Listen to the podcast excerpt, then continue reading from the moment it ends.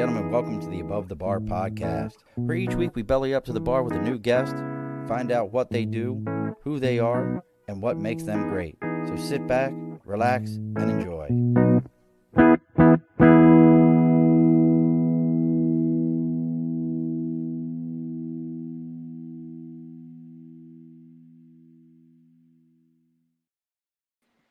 Alrighty, folks, welcome back to the Above the Bar podcast. It's your host, Sean. We have bellied back up to the bar. It seems like every couple of days you're getting to enjoy the smooth and silky sounds of my voice. We just had, if you missed it, folks, we had Jermaine Lewis from the Baltimore Ravens on Saturday doing our special episodes of uh, After the Lights Go Out. So, hey, look, if you know any Division One athletes, somebody who's been played a pro sport or played college sports and couldn't go into that pro level. We're looking for guests for that show. I want to talk to those kind of people and discuss with them. Hey, when you were knew you were done playing that sport anymore, how did you address it? What was life like for you? How was and it fits right in with this. What was your fitness level like? How did you maintain? You know, since you were kind of fictional fitness, fitness, and now you had to be into real fitness because being a pro athlete is not real fitness, folks. If you've never trained like that, that's not real fitness. Trust me that is functional fitness for a sport. And that fits perfectly in with our our guest today. It's her it's her playground. I feel like that was a band's name. I feel like that was was there a band Marcy's Playground? There yes. was uh, Sex I, and Candy. Also yes. my playground. also your playground. See, and this is perfect because she she literally wrote the book on all you soccer moms who think you could be a stripper. She literally wrote the book on it. I mean, physically. I mean, that's what it is. I mean, you were the good Kinda. stripper, the soccer mom's memoirs. That's I right. mean, so joining us, for, and we didn't even get a chance. Normally, I, I, know where everybody's from, but joining us from parts unknown, I feel like Florida. I feel like no, you're in Canada. You're in. Canada, I'm in Canada. I'm in Toronto, Canada. From Montreal originally, but from Toronto. I'm living okay, in Toronto. So, so you need this first. What? You gotta have your applause. Everybody gets applause. I didn't hear that. Oh, okay. Why is my applause not going through it? Somebody tell me if you're hearing my applause. Guests aren't hearing my applause for some reason. That's bothering me. I wonder if I messed something up because you're not the first person here of late to be like, I didn't hear that. And I'm wondering if I mess if I messed something up. It's oh the thought Lord. that counts. I appreciate the the thought. See, I'm hearing it in my headphones, but you're not hearing it. So that's not a good thing. I got to figure out what's going on there. That's going to upset me. That's a whole entire another thing, though. But all that being said, and Toronto's like the one Canadian city I want to go to. But oh, there's so many. There's so I bet see. I've been to Montreal. I've been to Montreal. Mm-hmm. At, Montreal, Quebec, right. Quebec, right. Quebec, Quebec. Uh, I love Letterkenny. I just want you to know that I'm mm-hmm. a big Letterkenny fan. Um, but I want to go to Toronto because you guys have like one of the coolest comic book stores on the planet, the Silver oh. Snail. Oh, Silver Snail. All right. We have a lot of cool things. Canada's and I hear it's cool. like super clean. Here's a super clean city. Compared like, to New York? I mean, yeah, it's not a really high bar to, yeah. No, Toronto's yeah. fantastic. We've got a lot of amazing, amazing things, but so is Vancouver and so is the East Coast. If you're going to come here, you might as well do the whole thing. All right. And all right. So the, the, Nate's already at it. Nate, give me a second. I'll ask questions for you in a moment. I got to let me finish our opener. So let's get into it so we can talk all about Marci and what she's got going on. As always, folks, over my right shoulder, if you're watching the live, we've got our big board for sticker and a cause. If you've got something you believe in, maybe you wrote a book and you got a sticker for it, or you have your own podcast, you're in the paranormal like Nate is, whatever it is that you're into, reach out to me on Facebook, LinkedIn, YouTube, Twitter, Twitch, TikTok, Instagram all any one of those locations. It's all the above the bar podcast. Let oh, excuse me. Let me know what you got going on. I'll tell you where to send it to. You send me out out the sticker. I'll read about it live on the air. You'll get a little bit of publicity. Everybody grows all at the same time. Now, then we got to talk about our sponsors. Now, they this company is international. Did you know that, Marci? I'm going to tell you about our, our, our sponsors. They're international. Budget blinds. Specifically, though, it's budget blinds of Hudson and Coxsackie, New York, and Budget Blinds. You're not far from me either. And Budget Blinds of uh, East Greenbush. Both of the these companies, they're here to help you out with your window treatments. It's that time. It's getting a little bit colder. We're all thinking about staying warm. It's probably already snowing in Canada, I imagine. Like that's what I feel like. Like they start snowing in July up there. Um, so make sure that you can reach out to them right now through the month of October. They're still giving 25% off your entire order on select products, but they're also changing up their donation. Normally they do all their donations go to Wounded Warrior. If you refer somebody and that person purchases, they'll either give you a $50 gift card or they'll uh, make an additional donation to Wounded Warriors. Well, for the month of October for breast cancer awareness, they are actually mm. on women's programs an organization called Women's Veteran Alliance, who helps women as they're transitioning out of the services, helps them as they're uh, they're if they're small business owners, they've already done over a hundred thousand dollars in donation to small uh, women-owned businesses that are veteran-owned. Anything that you can think of that a, a is focused on female needs, transitioning out of the services or veterans. Which, look, as somebody who spent 20 years myself in the service, I can promise you we don't do enough. We focus very heavily on, on male needs, but we do not do enough for our female veterans at all. Mm-hmm. Uh, you want to talk about a marginalized within a marginalized group, uh, female veterans need all that support. So make sure you reach out to Budget Blinds of East Greenbush or Budget Blinds of Hudson and Coxsackie, New York. Let them know you're there to belly up to the bar. They'll take good care of you and 25% off your entire order. All right. Marci, it's all done. all the house cleaning done with. All right. Let's let's do it.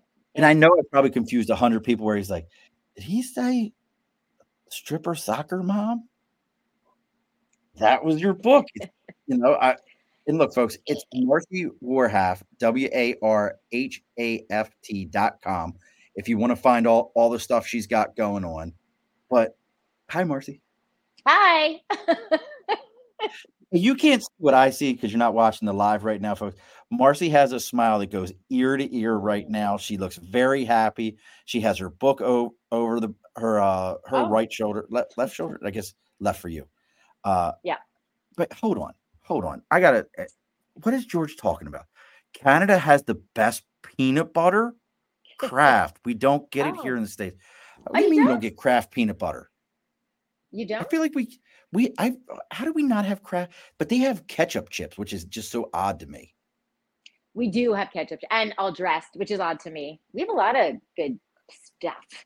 You're, here. I mean, if you're going to be stuck in a house though for a long time, you got to have good snacks.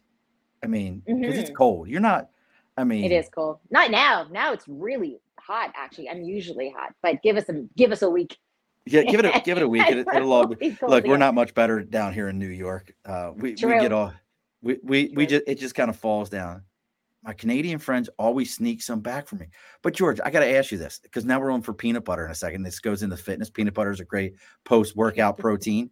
Uh, used to eat like a big spoonful of it after I worked out. Here's one for you, George. Have you had Saratoga peanut butter? And Saratoga peanut butter does one called Monkey Boy. Listen to me, Marci. Are you listening? I'm listening. This is the most amazing peanut butter. It's first off, it's a natural peanut butter that you don't have to mix for 45 minutes just to get all the oil oh. down into it. Mm-hmm. You know what I mean? Yes. But but their monkey boy has chunks of raisin in it and banana flavor. Okay, I'm not sure that that's a selling point for everybody. Listen, you, have you ever had peanut butter and banana sandwiches? Yes, but the raisins are throwing me. Oh my god, it's so amazing! It's so amazing. How and they do a sp- they do they do a uh they do a uh like a cayenne pepper peanut butter too. Okay. It's right. good. I, it's so good. he he's loving this Kraft. George is all is about it, some Kraft. Is it sold next to the cannabis stores for some? It, we have we have those. We have. so those. do we. But I know I yours are like interesting though. Of... You know what I like about yours though? So I went into one of yours uh, in Montreal. I, I look, no shame in my game. Um, and I was like, hey, like, there was a group of us. I was like, hey, do you have edibles? And you guys don't really sell edibles in Canada. And I kind of like, I respect the, the reasoning because they were like, hey, it looks like too much of a product that could be marketed to kids. So right. it, they're very difficult to find. And I was like, you know what? I respect that completely. You know, we're very cautious here. Oh, you guys are, you know you and your your man Trudeau. He's He's hey, no politics. Let's get to the. Oh God, I, he's just so fun to make fun of. You know, mm. he, you know, especially when he thought he was going to be a boxer, the boxing thing. You can't he's not for everyone. He's not. You can't tell me the boxing thing wasn't funny though. Come on.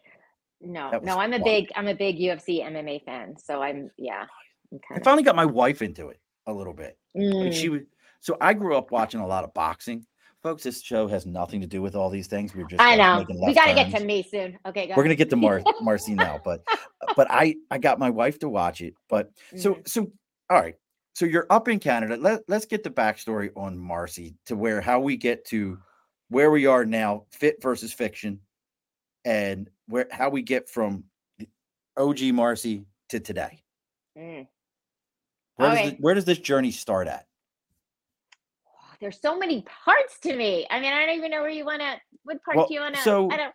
Uh, yeah, okay. Here's where I'm going to start. So when okay. I when I was getting, you know, when when we were getting introduced to each other, and I was looking up your bio and everything, you know, one of the things that I that I picked up on was, and this isn't all the way at the beginning, but you've done like you've got awards for your book, you've done uh, a lot of TV spots, mm. and that I was watching your even the video that you you posted today. Uh, when I was looking at that that video, you've done a lot of things, but it seems like you put yourself out there and let everybody know who you are and what you got going on, and then all of a sudden you catch haters like a lot. And I don't understand it. So, like oh, when wow. you were first getting all these TV spots when the book came out, what was a lot of that focused on? So there are two eh, parts to me and to my story. So you've got the so I've done a lot of TV and I've done a lot of media, but for two different things, and I've got two different books. So okay, the first part that we're talking about, and and the video that I put out today when I got a lot of hate when I was doing an interview on Fox, go figure.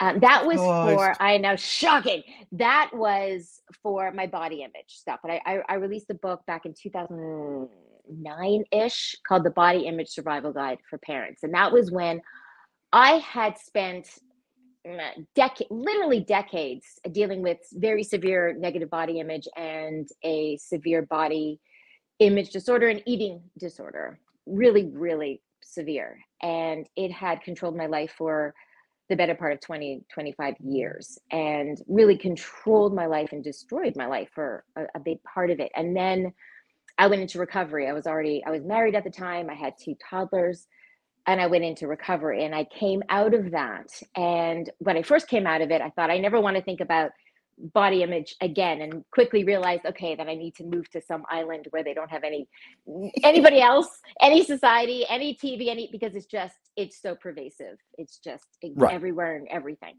also i had two little kids who were in elementary school, and I felt that the messages that they were getting at their school about health were really dangerous. Everything that was health focused was about weight and not about weight as gaining weight, losing weight. It was all about the way to be healthy is to lose weight and cut calories and don't eat this and don't eat that. And there were, I was seeing, even at that age, a lot of kids were becoming afraid of food and becoming obsessed with their bodies. And because I had spent so much of my time and my life and had lost out on so many uh, uh, opportunities and experiences and adventures because I was so obsessed with with how I looked and never feeling like I was thin enough or pretty enough or anything enough, I couldn't stand to watch other kids go through what I went through or to watch parents watch their kids go through that like my mother had watched me go through that and feel so out of control and helpless so i went to my kids school and i said i i don't like the messages that they're being given. I'd like to give a different one. I had never spoken about it. I had nothing planned. I was just mad and that's right. that's what i do. And the principal said okay come in on friday. And i was like what? I'm sorry huh? What? And so I was like, what do I do? So I, I took a Bristol board and I put some pictures and some talking about sort of my history with with overtraining and undereating, and then overeating and undertraining, and um, all about Photoshop and all this stuff. And I just went in and spoke to the eighth graders. And it was so amazing because what I found was I didn't speak at them, I spoke with them. And I found that they had so much that they wanted to share. They, these were kids who were dying to talk about the stuff that they were experiencing just even at that age. And what was unexpected to me was they started telling their siblings and their friends and their parents and then another school would call me to speak and then another school and then it just became a thing and that's how i created fit versus fiction was because there is a difference between being fit and just looking fit and and i think the biggest problem is that our society confuses physical appearance with physical fitness. And i would agree with that. because physical appearance is how my body looks to you.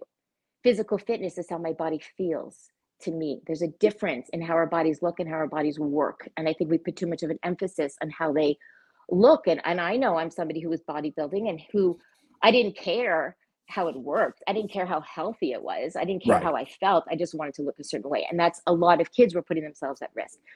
So because I was so outspoken at the time, this is before Facebook. We're talking 2007-ish, 2006, 2007. So there weren't any body positivity groups. There weren't there you weren't getting nobody was talking about this but I was.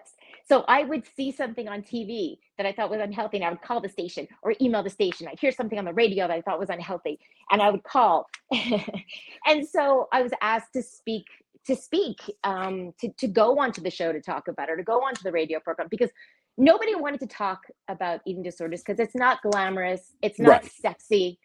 But I was like, well, I'm gonna do it. So I became sort of the go-to. Now, to go back to your original question with the hate, where does the hate come from? Well, anytime you speak about something that makes other people uncomfortable or goes against what they've been brought up to believe, it's going to piss people off. So I was saying you can't always tell how fit someone is by how they look. People didn't like that. I was talking about how dieting is unhealthy. People right. didn't like that because that is what they're told their whole life. So if they hear something different, it makes them uncomfortable. And people don't like being uncomfortable. No, how dare I, how dare you tell me that what I've known my whole life and my mom told me is wrong? How dare exactly, you? Exactly. And so in that particular video that I was talking about today, I was asked, I had written an article for Huffington Post and I had asked, was asked to go on to Fox and Geraldo Rivera had a show and they, I remember. I, it, was, it was it was very deceiving and they they brought me on and to talk about uh, the whole thing of fit versus fiction but it was really a setup and they had me on debating this other woman and it was just ridiculous. But the comments that i got from from their viewers about how dare you speak about fitness you're obese and you're too fat to talk about fit i mean i mean it was it was wow. ridiculous yeah it was ridiculous well, i mean that's that uh, uh, i mean let's be honest that is that audience. That is a very upset audience. I think all of them, like if you watch any of the major news networks, MSNBC, CNN, Fox, uh, any of those, like they're just you are angry people if you watch that. I watch my local news because I want to know what the weather's going to be like today. Mm-hmm. I want to know like where's the rescue puppy at. like I I'm, hear I'm you. So, but, but now let me ask this question though. Yeah. So, when you're talking to these kids, I want to kind of go back to that for a second. So, a lot of uh, most Americans, most people, when when you and look, you're uh, an attractive woman. Here's an attractive woman saying body image, body image. Mm. How many young boys? Because I'm going to tell mm. you, as a man who I did, tw- like I said, 20 years in the Marine Corps. I'm only five foot eight when I went to boot camp, I was 127 pounds, and I grew up watching He Man, Thundercats, G.I. Joe, um, mm-hmm. what was the one, Silverhawks, where every single person that was drawn, I read comics, still read them to this day, where everyone is drawn with like the baddest striation you've ever seen in their muscle tone. So for for me as a man, we think that this is a woman's issue, body image as a man, either I need to be completely ripped or I need to look like a lumberjack at six foot six and pushing mm-hmm. trees down. What were some of the were, were, you getting young boys to respond or were they like, not me, I'm no punk? Oh no, it, huge for boys and, and and the huge misconception that boys aren't um, impacted by this. I did seminars that were strictly for male students. I did seminars strictly for parents boys who had their own issues. What's so sad about it is that we don't think it's a boy issue because we don't give boys the the safety or the vocabulary to express how they're feeling. well, it's no fun to walk down a hallway at, at school and hear a girl say, I feel fat today. At least they'll express it. You're not going to hear that from a boy. So oftentimes it comes out in disruptive behavior. It comes out in dangerous behavior, maybe messing up at school, maybe drugs, maybe alcohol, but low self esteem will come out. They just won't express it the same way. And exactly like you said, there's so much pressure that people don't understand. I mean, I used to do part of my workshops, uh, my, my fit versus fiction workshops, is that I would show pictures of bodybuilders, very famous bodybuilders, bodybuilders who had won Mr. Universe or those things. And I had about eight pictures, and I would ask these boys, what do you think they have in common? Name me one thing they have in common, two things they have in common. And they say they're tanned or they've got big muscles or whatever. And I'd say, yes. Also, they've all won huge championships and they all died young and they all died young from the training that went into making them look healthy. And that was that example of you can tell on the inside right. what's going on. But also the pressure for boys is also, as you said, they get up from two ends. There were times, if you look back at supermodels, let's say back uh, in the 80s when it was the, the big, built, six pack and all that. And then there was a time when it was almost this androgynous, very thin waist oh, yes. for for boys. So there were a lot of boys I would hear in high school who were suffering because either they were teased because they were too big, they were too fat, they weren't skinny enough, or they were too small and they weren't muscular enough. And that is really tough because again, you're growing, you're changing. There's there's we put so much pressure. Another issue is if you look at school, uh, TV shows about schools or just with teenagers, very very rarely back then at least a few years ago, oh, yeah. were teenage boys on TV shows played by teenage boys. So I remember having a parent come to me and tell me that their 12 year old was freaking out because they didn't have a six pack like Jacob from Twilight. And it's like because they weren't, or there was a character on the, um, there was a, a revamped 90210. Yes, series. I remember that. They, so there was a character on there who played an 18 year old. He started playing it when he was 30. Right. Yeah. That, that's the, the thing they do. Or, or what's the other one? Um, the the stereotype of the fit kids are the they're the smartest. They're everyone likes them. Look at this guy, he's so fit. But the fat kid's dumb. And he's got his skinny lazy. friend with, with his greasy hair who's lazy. Right. And it's, you know, that even goes back to uh Power Rangers. Like if you ever watched the Power Rangers episodes, right. it was always the the fit kids everyone liked, and then there was the other two kids that were kind of a Laurel and Hardy looking characters, mm-hmm. where mm-hmm. one was fat and mm-hmm. was like a bully, and the other one was skinny, and they tried to be cool, but they couldn't do it because they just weren't. And it was always. It's funny that you you mentioned this as I'm thinking about it. It's it's their body image is what depicted who they were as characters. Right. Same thing with cartoons there are a lot of cartoons that you'll see where you'll have the characters who are bigger or who are um yeah who who just who who are the lazier ones or the the comic relief and then you have the ones that are like he-man and i mean it's people think it is such a non-issue it's not a big deal but it gets it gets really into your brain i remember when i started these workshops of women saying to me yes my six year old goes around the house pointing at her belly and saying i'm fat but we all do it it's not a big deal i'm like but it is a big deal.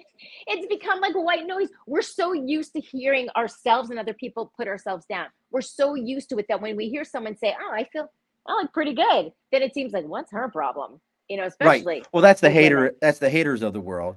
Uh, see, this is why I love Eric. Eric says he just bellies up to the bar, no six pack here, because that's we belly up to the bar here. So I love you, Eric. But yeah, so uh, so now in all this, so you're you're out there, you're you're putting this out, and by this by this point, the fit versus fiction, were there any books out? Yes. So I were there any books out? Like so so when you first went in and you went to that first eighth grade class and it was like you showed up on a Tuesday and all right, Friday, class is yours. Good luck and Godspeed. Was there mm-hmm. any books out? Had you done any of this yet? No, I done nothing. Okay. so let me ask this question. So the first book, and, folks, all Marci stuff is on Marci, and it's M A R C I, Marci, and then Warhaft, W A R H A F T. That's a lot of my counseling, but Amazon. Go to Amazon. Oh, Amazon. And for, she actually yeah. audios her own book. She audios her own book. My Good Stripper book is uh yes, I do the the audio so, from the Good Stripper. So mm-hmm. so you you write this book, The Good Stripper, Soccer that's, Mom's Memoirs. Yeah. That's later. Mm-hmm. Okay, but that wasn't the first book? No. No. The first okay, book was so body was image, and then as a whole, the body image book was first. Then there was a whole lifetime, and then there was the good stripper. Because I'm curious, like you here, you are people are recognizing you as, hey, this is the fit versus fiction lady. This is she's out there doing this, mm-hmm. and you know, and, and you're presenting this. When does mm-hmm. I mean it? You got the name of the, the title. I'm not gonna lie. Like when you sent me the message, like, "Hey, I'd like to be on your show," and I read that title, I was like, well, some bits I'm gonna need to know more about this. I ain't gonna lie, because it like good titles are catching. That's look, you can take it. Yeah. You can have the most amazing book, and if your title sucks, no one's reading it. You have mm-hmm. an amazing title there. Mm-hmm. And, and it so did that did the stripper piece happen before the fit versus fiction and like no uh, one knew this? Mm-hmm. Yeah. So, okay. So I see now that's what I'm curious. Like we folks okay. go read the book. I don't I don't want to hear all about the book. I'm actually more curious about yeah. like you're going through and you've built this fit versus fiction empire. You're going to schools, you're telling people, you know, kids all this stuff. And then this book comes out. Yes. What was that reaction? Right. That's that. Yeah. Well, it was there was a long time coming. That's why it took so long. Well, that's the thing. So I did. I had before okay. So I I started my whole body image journey, let's say, when I was 17. I had really good self-esteem until then, went through a traumatic experience, lost my older brother, set me in a spiral. And the only thing I could control was my body, hence the eating disorder. Okay. Now, having negative body image, having really low self-esteem, low self-worth, it's really it sets you up for a lot of ooh, negativity moving forward. I was very susceptible to being manipulated by life, by people, by situations. Um, I lost a lot of people in my life quite young. I didn't have a lot of support, and I made a lot of mistakes. Um, dealt with a lot of bad things. Um, as a result, what had happened was it's like I kind of said earlier when we were talking about that Marcy's playground thing. I found that my way of coping with with difficult situations was through my body, whether it was food or for me, it was food and sex. Uh, I found two things that I still find very enjoyable and pleasurable, but that at the time, um, you could also abuse yourself with both. And and I did, and I got myself into some some difficult situations. Um, I also uh, was married, and uh, my marriage went through an interesting twist and turn of events, which you can read about. But I was married, two little kids, needed to make some money, um, was feeling very uh, unworthy, um, needed some attention, wanted to uh, find some validation through my body and sexuality, and I started dancing, stripping. Let's tell it like like it is. Um, now I didn't do it for a long time. The dancing part was was just for a few months, but it was a significant few months, and that was just the starting point. I mean, things got darker from there. I kind of wish it had stopped with the dancing. And that's all but in the book. That's all in the book. Yeah, I'm very listen. I'm I decided, and I just wrote it a couple years ago, and I decided that when I was going to write it, if I was going to write it, I was going to write it. Like there's no holding back. It's it's it's all in there because that's how I am. I'm a go big or go home kind of gal. So I. uh but what happened was so then i i managed to get myself out of this life and went into recovery for my the, the eating disorder and all of that and got healthy and became this spokesperson and all of that. But the problem was i had never dealt with what i felt were the shameful things i had done the guilt attached to things i had done when i was going through my traumas. So i carried a lot of shame. And the problem with that was that i let that guide my decisions moving forward so i kept myself in situations that weren't healthy i kept myself in situations that weren't respectful where I deserved better, but I didn't know that I deserved better.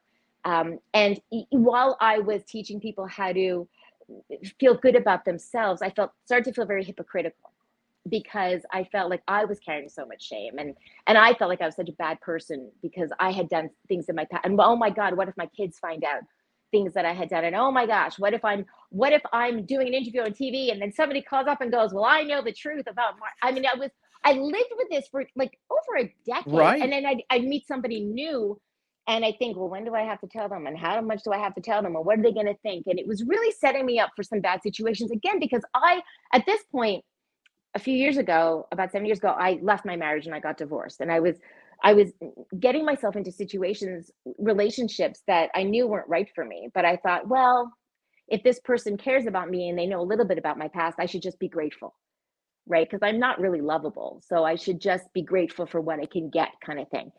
And then I hit a point where I was turning 50. And I thought, there's Pause, more. Stop. Hold on. Pause. You're not fucking 50. So save that. No, I'm 53. I'm 53. Get the fuck. You're funny. Go. I am 53 and proud of every year. Okay, so okay, go ahead. I'm I'm calling bullshit on the 53, but go ahead.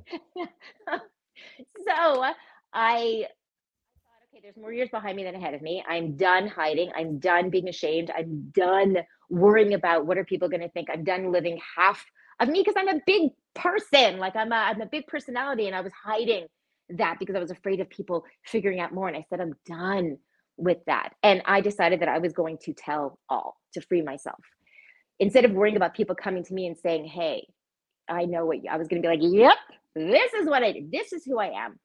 And I decided to put it into a book. And I had had a couple of friends who knew some of my story that, but they were telling me to write a book for a long time. And I thought, oh, who's going to care? And then I was like, no, I'm going to do it. And I put it all in this book. And I will tell you that um, the only people I cared about their their opinion of it were my children, who were late teens at the time. Um, and I thought, but then I thought, here's the thing: I had finally gotten to a point where I wasn't I wasn't ashamed anymore. I realized that I dedicate my book. So it's The Good Stripper, a soccer mom's memoir of lies, loss, and lap dances. And it's dedicated. The best To- I'm telling you, I love the title. we'll read the book. It's dedicated to anyone who may be struggling to forgive themselves for the mistakes they made when they were just trying to survive. Because I realized that's all I was doing. And I got to the point where I'd spent so much of my life criticizing myself for how I survived that finally I got to the point where I was proud of myself for the fact that I had survived. And it didn't matter what that looked like. It didn't matter if it was dirty or messy or unpleasant. The fact was that I got to the other side. And there was so much power in that. And what I decided was I, I was done being ashamed. And the hard part was going through it. That's the painful part being judged for how I went through it, that wasn't going to hurt me. If I survived everything I went through, being judged for it, nah, I wasn't afraid of that anymore. And when it came to my children, my thing was I'd finally gotten to the point where let's just say they were upset with me for what I'd done or upset with me for talking about it. I was even going to be okay with that. It would have been difficult Right. but I felt confident enough that as they got older, they would understand. And it was important for me to be honest. And luckily, they were from the get go, they were phenomenal about it. I mean, they were just like, we're in your corner. You have our support. Like they were you, so fantastic. They, absolutely. Absolutely. They've, so they have, they've never wavered. I, Yeah. I, I got it. You know, I think I fixed this. Tell me if I fixed it. It was like, a, meow. It was- was a Still didn't get to clapping. Well, I want to give you some clapping because you know what? I think one of the things that you're saying that I think, a and I, I recently had this conversation with a very close person to me who was like, you know, I made a lot of mistakes in my past and this, that, and the other. You know, I wish I this and I wish I that. And I said, stop. Mhm. You wouldn't be here with me today if you wouldn't have made those mistakes and you survived those mistakes and you carry them as your benchmark. I used to tell this to people with the, to young Marines. Boot camp is your benchmark for you. That part of your life, making it through that, you gauge everything in your life off of that mark. You you have kind of like that's your watermark on the wall where you go, "Hey, I made it through here." Everything else is a little bit easier. Everything else, and being able to feel comfortable enough to tell that story Mm. is so impressive to me because I think most of us have stories that we we can't we can't verbalize. hundred percent. We we were worried what someone's going to think of us because of it, and we've already, you know, I heard this recently. I loved it. Fear is the is your impression of the future. It hasn't even happened yet. You can't even know what absolutely. It's mm-hmm. your impression of that, and that's what keeps us most of us from it's, doing. That's it. That's exactly what I was thinking as you were talking, because I always say it's the fear that was holding me back. It wasn't what I had done; it was the fear over what I had done being exposed that was keeping me back. And so once I released that and I let that fear go, what happened was nothing like nothing bad happened. I I waited. I released the book and I waited for the world to end. I waited for, for everything to explode. And it it's all coming happen. down now. It didn't happen, you know? That's the thing. And so it's so sad when we let fear hold us back from things because it's I was the one. I was so afraid of people judging me, but I was the one judging me. I was doing that. And then the minute I released, you don't know, I had so much support. I had so many people I still to this day have people messaging me every day saying thank you for sharing that because I don't feel so alone. There are people who look, not everyone's going to relate to every part of my story because it's some pretty crazy things in there, but there but people relate to different parts of it. And it, the worst thing is when you have done something or experienced something and you feel like you're the only one and you feel like you're a bad person because of that and then you hear somebody else has done it and you go, "Oh, wait, what?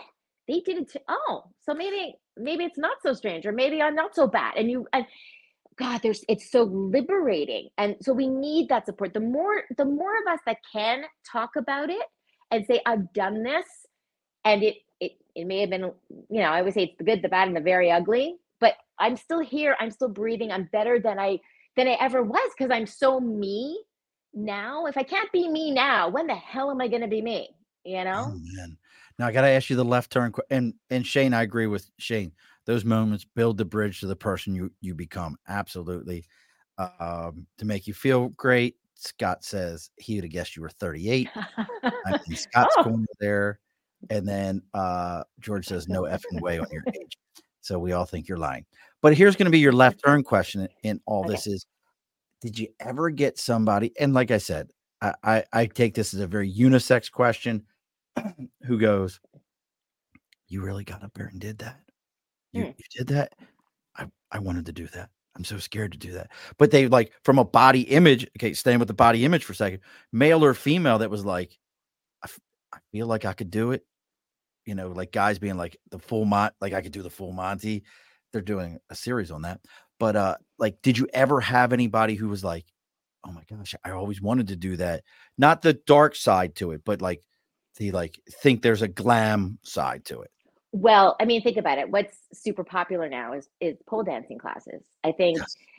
I think but here's the thing. So yes, absolutely. I think that there is this little fantasy that that a lot of women have and I think those pole dancing classes are amazing. I think what people have to realize though is there's the big difference between going to a class with a bunch of really supportive women and dancing around a pole and then going home to whatever and right tuck, tucking your kids in at night driving to a club getting naked riding around on strangers laps driving home taking a shower getting up to be with your kids the next day. There's a, there's a very big difference between the two. So i think it's great that women do get to and i think they should. I think if you're curious about anything go to one of those classes like explore that part of you. Absolutely and they are they are very encouraging and and fun but there is there's a there's a there's, there's a, difference, difference. It's it, it's it's the uh, hey man, I'm pretty comfortable with a firearm. I go to the range all the time. Yeah, well, let's bring your ass out here and let's go do some live live fire drills. Huh? Yeah, like yeah, we're gonna go ahead full 782 gear and you're gonna crawl through some mud with live rounds going over your head, and then you're gonna shoot. But I don't, I don't. What, what? Yeah, exactly, exactly. No, it. it's, uh, yeah, yeah. There's walking on a tightrope with a net underneath, and then there's just kind of going between buildings. Yeah, do, doing the Niagara Falls wall. so, so you're going through this. You you release the book, but you're very active on social media. I mean, mm-hmm. I I went and looked. Now that you're kind of, and I don't want to say the backside, but now that like the books out there, both books, fit and fiction is is out, fit versus fiction is out there. People know who you are. They know what what you're about. What kind of traction is it getting or what kind of vibes do you get now that kind of I always think when when we have a story like that so private to us like that and we give it to the world, the world goes, "Oh my gosh, that's that's amazing." Squirrel and hmm. then it kind of like disappears for a moment. Do you still get that, or are you happy now that you have that? Like, because now it's so, off. Well, here's the thing. So writing the book was one thing. You know, writing a book and finishing a book is great. Finding out it's going to be published is a whole other thing, which is amazing. Realizing that people are going to read it is a whole other thing, right? And and I still say this this day. I mean, I, I walked into a pub yet just recently, and this guy was like, "Hey, I just got your Audible," and I'm like, great. Oh my God, you're to learn a lot about me. Like it's, it's, I always said, you're to learn a lot about me. Um, so it, when I realized people are reading it and I was getting a lot of messages from people, it, it's, it takes a second. Um, but then the great thing about this kind of thing is that because I did expose literally so much about myself and because because um, I am so oh, I'm so open about myself it it really opened the door for me to just keep doing that. And I really feel like because I shared so much about myself in my book and really no holds barred kind of thing. Now, when it comes to posting stuff or doing stuff, I don't think, oh, should I not do what are people now? I'm like, oh, listen, they already know about this, so I might as well. So it's it's it hasn't stopped because I haven't stopped because I keep evolving. So now my thing is, if you've seen on social media, I, I've always danced. See, dancing it's not it's not shocking that I dance. It's shocking that I dance in public naked, but it's not shocking that I dance. That's always been my release. And so I'll walk down the street. I don't even walk down the street. I dance down the street. Everyone in my neighborhood knows the crazy dancing lady. I mean, it's just nuts. However, now I will dance. Um, I, I danced at our Rogers Center the other day, right after a Blue Jays baseball game, with a sign saying "Dance with me." and I put on music and strangers came and danced with me. I dance in stores, I dance, I dance in fountains, I dance in malls, I just I dance everywhere. I never would have done and I'll say to a friend of mine who who records for me all the time, I'm always like, how am I not embarrassed? I would be so a year ago I would have been embarrassed, but I have no shape because it feels good to me. And so people and people are are I just do it for me, but people reach out to me and say now I have people who say to me, I can't dance because I'm going through this illness or because I had this surgery or because I, I I'm too shy, but I like watching your videos because it, I get to live vicariously through you. Could you dance to this song for me? I had a gentleman who uh, from Australia who is battling cancer, and he asked me if I could dance to an Australian singer, and I danced through a fountain for him, fully clothed, to um, a okay. Kylie Minogue song. So it's so my point is that because once I removed the chains, let's say, from myself and I became free, it's let me do so many more things and connect with so many more people. And so I'm not limiting myself. And so the connections that I'm making lead to more and more things. So awesome. Uh, what uh, what I have is I'll have, uh, if you were to say to me, and I, I've had people say, oh, where do you see yourself in five years? And my kids would say, ask for Rachel sees herself in five minutes because I, I don't know. I don't know. I've learned but it's true. And anyone who knows it really well knows not to ask me to make plans in two weeks because I'm like, what? That's a lifetime. Because like my life is always it zigs and zags, and I don't even know. So I take things literally moment by moment by moment, and I think that that's that's scary for a lot of people. Um, but for me, anything else is terrifying. So that's I don't I don't know what's coming next, but I'm open to it. And what it sounds like to me, and, and I I what I love about this, and uh, God, I I have my I think we all do. We have our things that I don't know if you know, and people would say, ah, Murph will tell you anything you want to know about him. I would. I'd tell you anything you want to know, but I'm not going to volunteer it. And I think that your ability to volunteer it and put it out there like that is so impressive. Eh, eh, eh, and I, I don't say this on every episode. I always say, "Hey, we're getting ready to close the bar here soon. We're we're we're getting ready for last call." But I'm going to promise you, like, this is the fastest 45 minutes that I've had in a long time. I mean, because you have a lot of energy and there's a lot to this. But so, so what's the next steps in this journey for you as like, like you said, you know, I feel even more privileged that because we scheduled this shit months ago. Um, you, I mean, the fact that I was able to to hold you down and, and still have you on this day, I must have done something right here.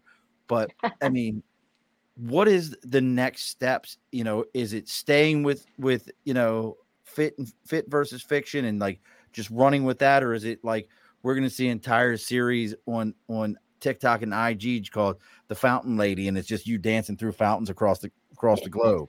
I mean, which I is know. I mean, I'd like to continue to see where I go with the with the dancing stuff. It is it is fun, and I have been sort of promoting local businesses, and and that's a blast. There is some stuff happening with my book that I can't share just yet, but I'm hoping to move forward TV? with with some TV? of that. TV or movie? TV? Movie? And uh, we'll we'll do another podcast, and I'll Netflix? come back and share that stuff. Netflix? Um, uh, but there's there's that's the thing. I'm taking things I'm taking things as they come, and uh, we'll see. I'll uh, just as surprised as you. Maybe an appearance on Letterkenny. I mean, can we get you? I need you to be on Letterkenny. Do you, listen to me. Okay. Let's figure out who to talk to. I mean, look, six degrees of separation from everything. If True. you you don't understand, Mark, if I could get you on the Letterkenny, first off, you would absolutely be perfect for that show. You have absolutely that Toronto, like you would be so perfect for that. And then I could be like, I had a Letterkenny person on my show. And I'll do it for you. I'll We- do we it saw- for you. Look, I've seen the live stage Letterkenny. Like, it's absolutely phenomenal. Yeah, they're hilarious. Those guys are so. But but where do you? So I, I know we're we're talking about this, and you you don't know where it's going, but and there's some things in the works. Um, I I only have I do. I told you what the rules were to the show. There is another rule, and I tell this to anyone who whoever hints at anything like this. The one rule is at some point somebody has to take me on the red carpet, like a legit red carpet. My wife knows about it. My wife knows that this is a thing. Somebody has to take me on a legit red carpet so that the, the paparazzi can be like, "Who the fuck is this asshole? And why is he?" So your hall carpet?" your hall pass is a red carpet. Well, it's not a hall pass. Like we're not going to go that far. We're not. Well, not I'm a just hall saying pass. it's, but I'm saying, well, I'm saying Look, it's the- instead The of hall pass. a- It, it, hall pass is a whole another. Well, I'm saying instead of you're going for a red carpet. Yeah, like just a red carpet walk. I'm looking for a red carpet walk. Listen, uh, li- it's, it's me it too. So I'm- I'm, I'm- putting it out there also. I'm putting it out there now. Okay. Like I even tell dudes this, like, look, you just got to take me on the red carpet. Like, I'm not asking for much. And they're like, what? I'm like, yeah, look.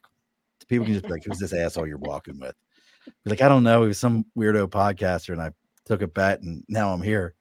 But so, but where do you want it? Like, do you want to focus and and legit? Like, do you want to focus more on the fit versus fiction? I mean, you've been doing it. That sounds like how many years is that now? I mean, if your kids yeah. uh, You know, I started that in 2007. Right, No, so you know what? I know 20 I've years. evolved and I've changed, and I feel like there's a lot of people doing that now, and I feel like it's in good hands. It's in good hands. But like I said, when I started, there wasn't Wasn't a the- thing. There, there, there, it wasn't a thing.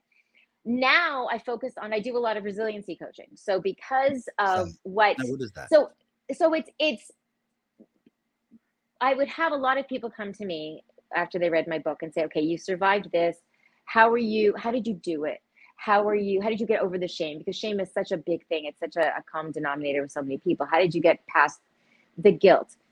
And so i help people do that. And so a lot of people will come to me and i have a program that i designed where i do help people sort of look at and I, i'm very different. I'm, I'm very anti-cliche. Um, I, I don't see things the way other people do. I don't I don't look at trauma the way other people look at trauma. I don't think it makes you stronger. I don't think uh, I don't I don't credit my trauma for making Really? me who I am. I don't at all. Well, No. oh, oh, you got to pause there because, like, Yeah. because I think that I'm gonna, I got to hear your Bring vibe on it, this bring it. Yeah, because I feel like, as a person who, like, I, I don't hide anything. Like, I, I always tell people, like, probably one of the craziest things that was ever said to me was, like, when people tell me, "Oh, I'm sad and I'm depressed," I laugh at them, and that's probably a horrible thing because I have a Mhm. mother who was clinically depressed, like legit, Mm, like yes. tardive dyskinesia from medications. I love my mother to death. But when you tell me, oh, I'm sad and depressed, and I'm like, so for how many days did you not get out of the bed? Right. What? Yeah. So don't tell you're sad. You're not Yeah. depressed. You're sad. You're having a bad day. I hear so- you. Yep. But as a kid, I dealt with that. And I can still remember my mother saying to me as a teenager, uh, if it wasn't for you, I'd have probably already ended myself. Mm. You want to Mhm. fuck trauma for a moment. Plug that Mhm. into your head as a, as a teenager and go, ain't this some shit? Mhm. Well, but I also look at that and I go, I think to my day today that those items made me who I am. Those Yeah. what we would call today a trauma. I just call it like it was a it was a thing. But so tell me why you don't think because I feel like every every task, you know, M- Marine, what does not kill me makes me stronger. yeah. It's, ah, don't Mm. ah, don't ah, No, now no, what? I don't. No, Come I don't on. agree with that. Okay, so first let's go with that one. Um, Yeah. every bad thing didn't make me strong. It made me tougher. Didn't make me stronger. I was strong. I just define- didn't know define the difference. Define the difference. I was I was strong before. I've always been strong. It made me my the bad shit I went through made me tougher. It it gave me scar tissue. It's it's not necessarily a good thing. Hardened I, I trust. It I, hardened it hardened me. okay. So I, I and I think that I would I would think I would still be strong without the bad stuff. Here's what I'm saying when when people say uh, that you know you credit a lot of people do credit their bad stuff with making them who they are today. I tell you this. My traumas didn't make me who I am. My resiliency did. So Okay. when I look back, when I look back at, at the little girl I was before all the bad stuff started to happen to me, okay, I was strong and feisty and confident. That was me as a little kid. I had that. I lost that when the bad things started happening. They didn't make me stronger, they took that away from me temporarily. But it was because I had that already. It was because that was implanted in me early on that I was able to fight back and come back. That when I was knocked down for the 18 millionth time, I was able to crawl back and get back up. It's not because of the bad things, it's in spite of the bad things. So I do not credit the bad things that happened with who I am. I was who I was. I came back to that because of my resiliency, and I will not credit the bad things for the good things that I have. I get the credit for that. If anything, I credit my mom, who I lost young, who was phenomenal, and she put that into me. I credit my brother, who I lost even younger, for giving me that self-esteem. That was there, but I will never say that I that I I am who I am because of the bad stuff. That I'll tell you something also. There are people who say, "Oh, you appreciate the good stuff more when you've gone through bad stuff." I don't agree with that either because I think that I carry sadness. I, I'm a, I'm you said it yourself. I'm an I'm an energetic person. I'm a positive Mhm. person, but there is always a sadness in me for the people that I lost. There's always a hole in my heart, a few that I'll never that will never heal. There's scar tissue there that will never that will never heal. And so I'd like to think that I could appreciate good stuff without having bad bad stuff. I know, and I'll tell you something else. If if, if in order to feel um, maybe to, to to for something to be a million times better, uh, if I had the bad stuff, I will take, I will enjoy it that much less to not have had to go through. I get it. No, I get I, I get that vibe. I, I understand what you're saying. It calloused your mind to to to things. It built your callus o- on your mind, but be more than happy to never have to have dealt with it to get to where you are today. Look, I'll tell you something. So I remember what my brother died when I was 17. He was 21. And I remember my people would say to my mother, who was the most loving, she was love personified till the day she died. And I remember people saying to her, Oh, you know, it's terrible that your son died, but you must have so much empathy for other people. And she said, Yeah, but I'd rather have my child. I'd rather be less empathetic, you know, and that's the thing. Yes, you know, I've, I've learned lessons and I'd rather have less lessons. People, when people, anyone who's gone through stuff like difficult, somebody will always say to them, You're so strong, right? You're so strong. You're so, st-" and the thing is, we're strong because we didn't feel safe. We're strong because we had to be. I would much rather be less strong and have felt safe for most of my life. I would rather be less strong and feel safe. I I would be very happy to never have anyone tell me that I'm resilient again or that I'm I would love to not. I, yes, I've proven it. I'm I'm strong. I'm strong enough. I've proven it. Now You like, got it. when do You're I good. when do I get to when do I get to just breathe. But do you think relax. people say that though because they don't know what else to say? Like when I tell people I was I, I was in the Marine Corps, they go, "Thank you for your service," and I only think in my head is like, "Listen, ass, you didn't go to boot camp. You hung up on me when I was a recruiter, and I called your house. You were a pain in the, you know, you Mm, talk wow. shit. You know, not me, not my kid. You know, say that shit." Like that's what goes through my head when I when I hear it, and they may be absolutely legit, but I'm very jaded because of my Yeah. experience in that field. But do you feel like, and we're so God, Marci, I could probably talk to you for like hours because this is amazing. But do you feel like maybe that's people's, like that's their go to? Oh, how that happened. You're so strong. Yeah, and, Because and they don't think it's a bad be- thing. 'cause they want to be like in their mind, they're thinking like, dude, that's a lot of fucked up shit for one person to go through. Like, you're a badass. Congrats to you. But but nobody wants to say that out in public. We want to say out in public. You're so. People say that. People say that to me. Well, maybe they People do. say that to me. You know, no, but it's true. But there's nothing wrong with that, and that's the thing. I don't mean to say like there's nothing wrong when when when people say that. When people say, "Um, you're so strong." I mean, I appreciate that. I'm just saying that I think that people who are strong without it. well it's not that I, it's not even that i just think that that a lot of times there are people who are seen as strong who don't get the support that they need because people see them as strong you know it's like there's the old cliches of like check on your strong friends check on your strong Mhm. friends because because it's the strong ones that sometimes you know we're, we're always strong and sometimes it's nice to to not have to be Yeah, don't we don't want to be. We're we're okay. We're we're okay not carrying all the weight or feeling like it. The other Right. side is is not that we carry all the weight. It's okay to let us know, hey, you're not carrying all the weight. right it's okay you know you're still worthy you're still great if you if you stumble a little bit it's okay if you don't feel okay I'll, i'm very open about that too when people see me dance on social media and stuff and they say oh you're happy all the time i'm like no i'm not Yeah. not at all Uh, this but this makes me happy Right. so i do the thing life gives us so many reasons to cry that we have to find reasons to laugh and sing and for me to dance and so if there's no reason i create one That's simple Marci, you are absolutely a blast to talk to. We- I, I think we I think we could have probably gone another hour, two hours, who knows? Because there's a lot, there's a lot to unpack here. And look, folks, Marci's got multiple books out. She's reading. She does the au- Do you do the audio audible? I did the audible for no, just for the good stripper on Amazon. Go to Amazon She's on Amazon. and then message me and tell me what you think. yeah, it's look, we're you hear me say this every week, folks. I don't, you know, and Marci doesn't want to hear this. I don't care if you read her book, but I care if you go in there and give her reviews like you did read the book. So go in there like you read the book, give her mm-hmm. five stars reviews. I know most of my audience, some of you can't read. I've known you for a long time.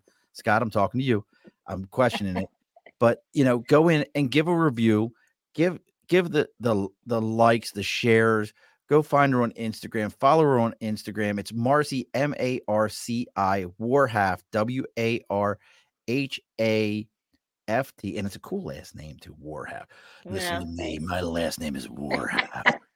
you don't understand what you're getting into. This is Marci. Warhaft.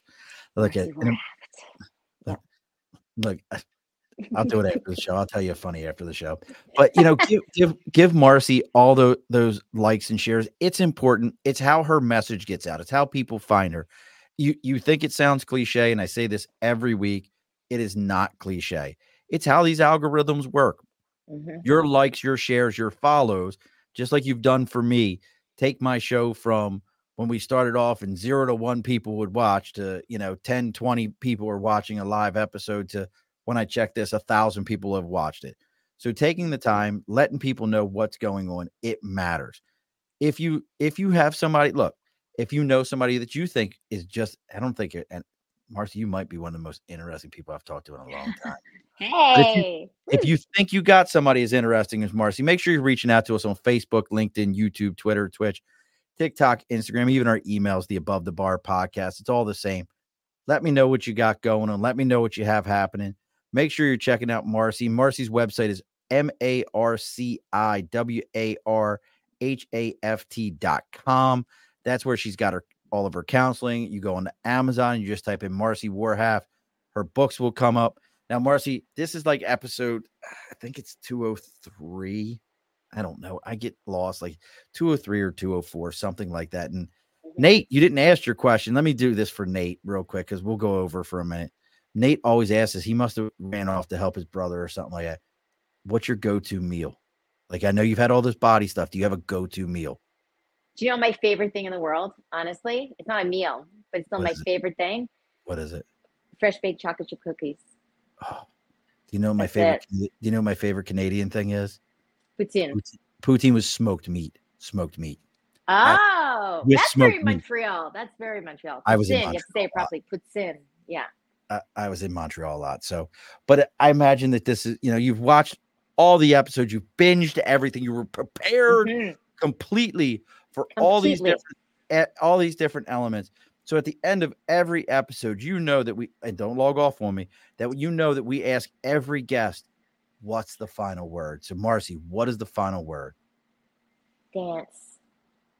Alrighty, folks, be sure to push your stool in. This has been a Second Front podcast presentation found on Apple, Spotify, and wherever podcasts can be found.